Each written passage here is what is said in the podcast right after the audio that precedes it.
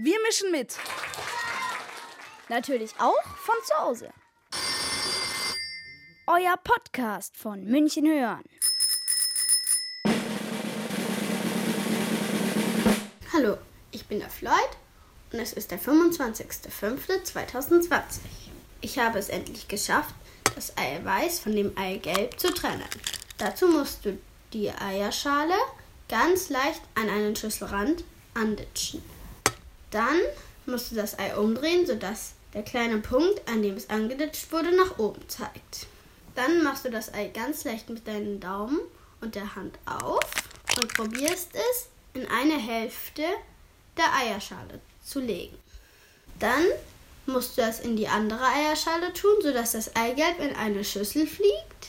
Und das musst du ein paar Mal wiederholen.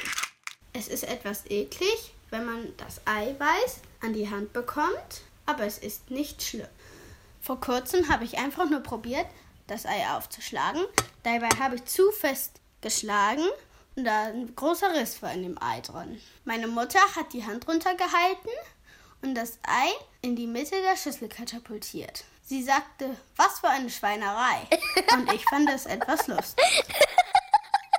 Meine Schwester Holly traut sich nicht mal das Ei anzufassen und sie ist zwölf Jahre alt.